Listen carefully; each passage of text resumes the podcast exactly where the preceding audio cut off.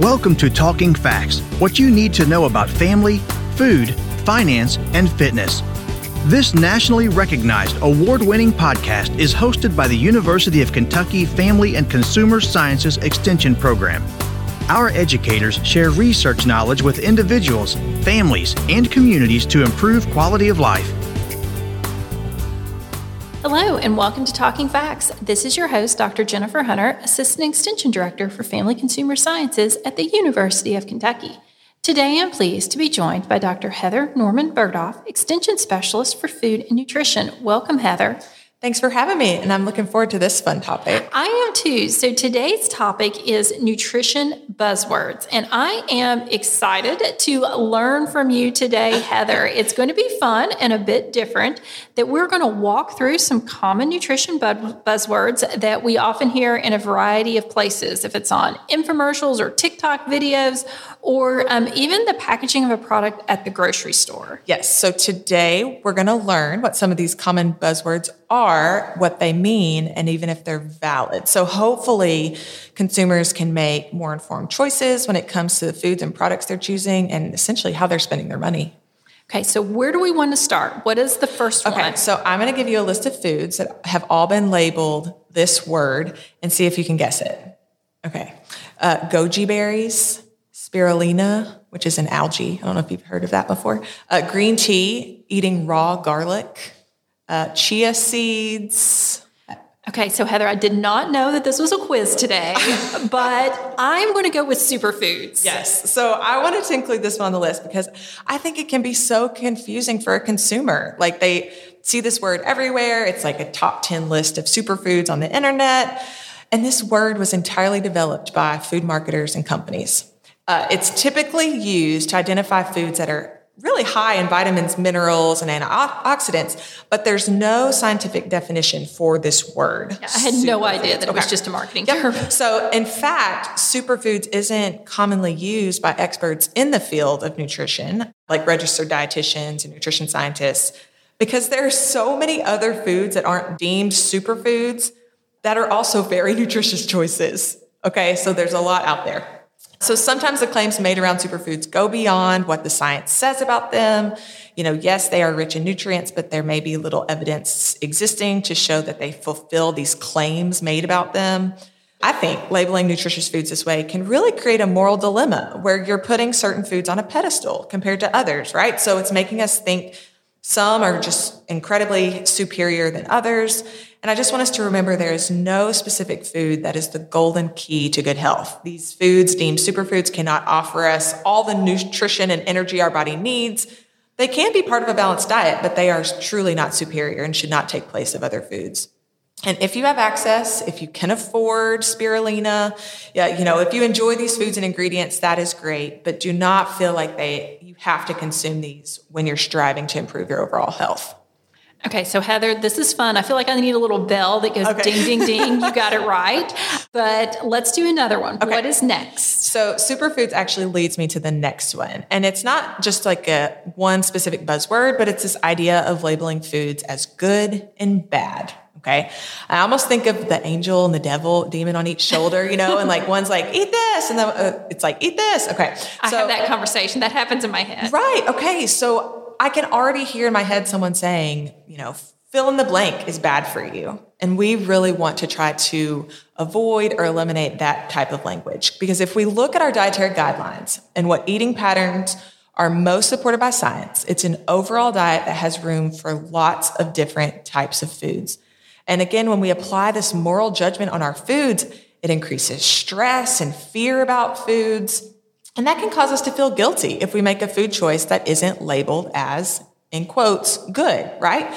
And so when we do this, it really hinders our ability to enjoy food for all that it is. Sometimes food is much more than the nutrition, but it's tied to culture and celebrations and just life in general. And so if you've always been told that cake is bad for you, then it's going to be really hard for you to enjoy and celebrate your family member's birthday, right? Like, because you're just going to have that moral cloud hanging over you. So the bottom line is no food is inherently good or bad for us. So I want us to try to challenge ourselves when we find ourselves doing that. So I am going to say um, for our listeners, it's good to have friends like Heather because um, I, you, you, know I do think we all do this, and when I'm having these conversations in my head, um, it often comes back to me some of the words of wisdom that you've given over the time about making food choices and understanding the importance of overall diet yeah. and really focusing on. And I think it's just picture. something you know our culture and our society has ingrained in us from even an early age, and these are things that I think about even talking with my own children, right? About what talking about foods on their plate and not calling something good or bad or understanding that there's just a place for it every day. You know, having dessert served with their dinner and not putting it on a pedestal. But all of these foods can be part of a balanced, nutritious diet.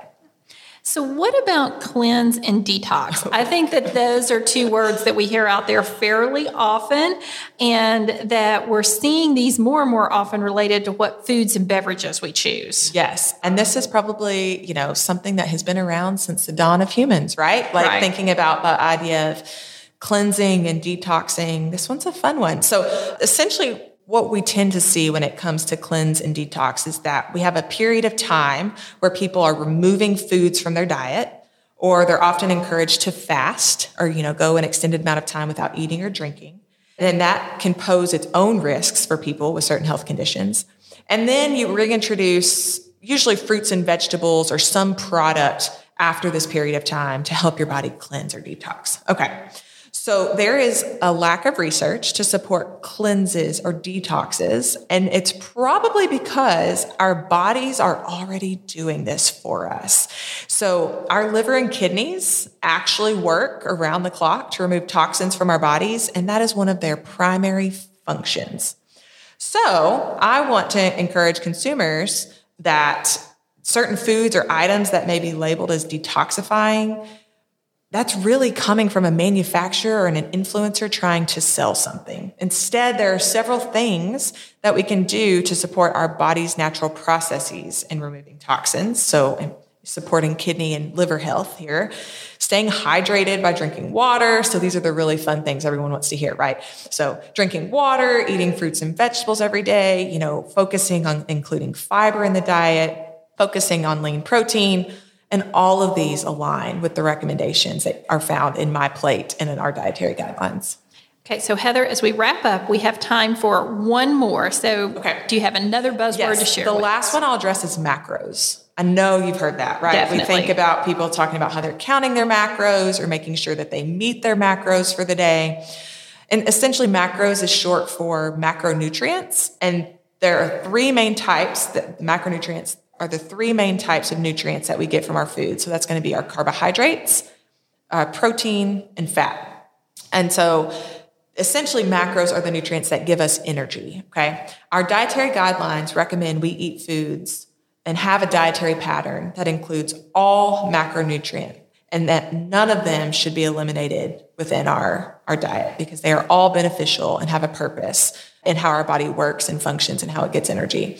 We actually have a brand new extension publication. It just came out a couple months ago, all about macronutrients. And it really, I think, is beneficial for the entire podcast today because the focus is on why it's important we have a balanced, well-rounded diet and, and the benefits that that provides rather than eliminating or focusing on a specific food or product to be the end all be all for us. For our listeners, we'll make certain that we get that publication, Macronutrients, Why We Need a Balanced Diet, linked in the show notes. Heather, thank you so much for joining us today. Thanks for playing along with my nutrition buzzwords. Yeah, I feel like I passed the test, but I was getting a little nervous. That's the reason. We, that's the reason we had to cut it off. I was afraid if we went, went much further in the yeah, quiz, I, I might not pass. Thanks, Heather. Thank you.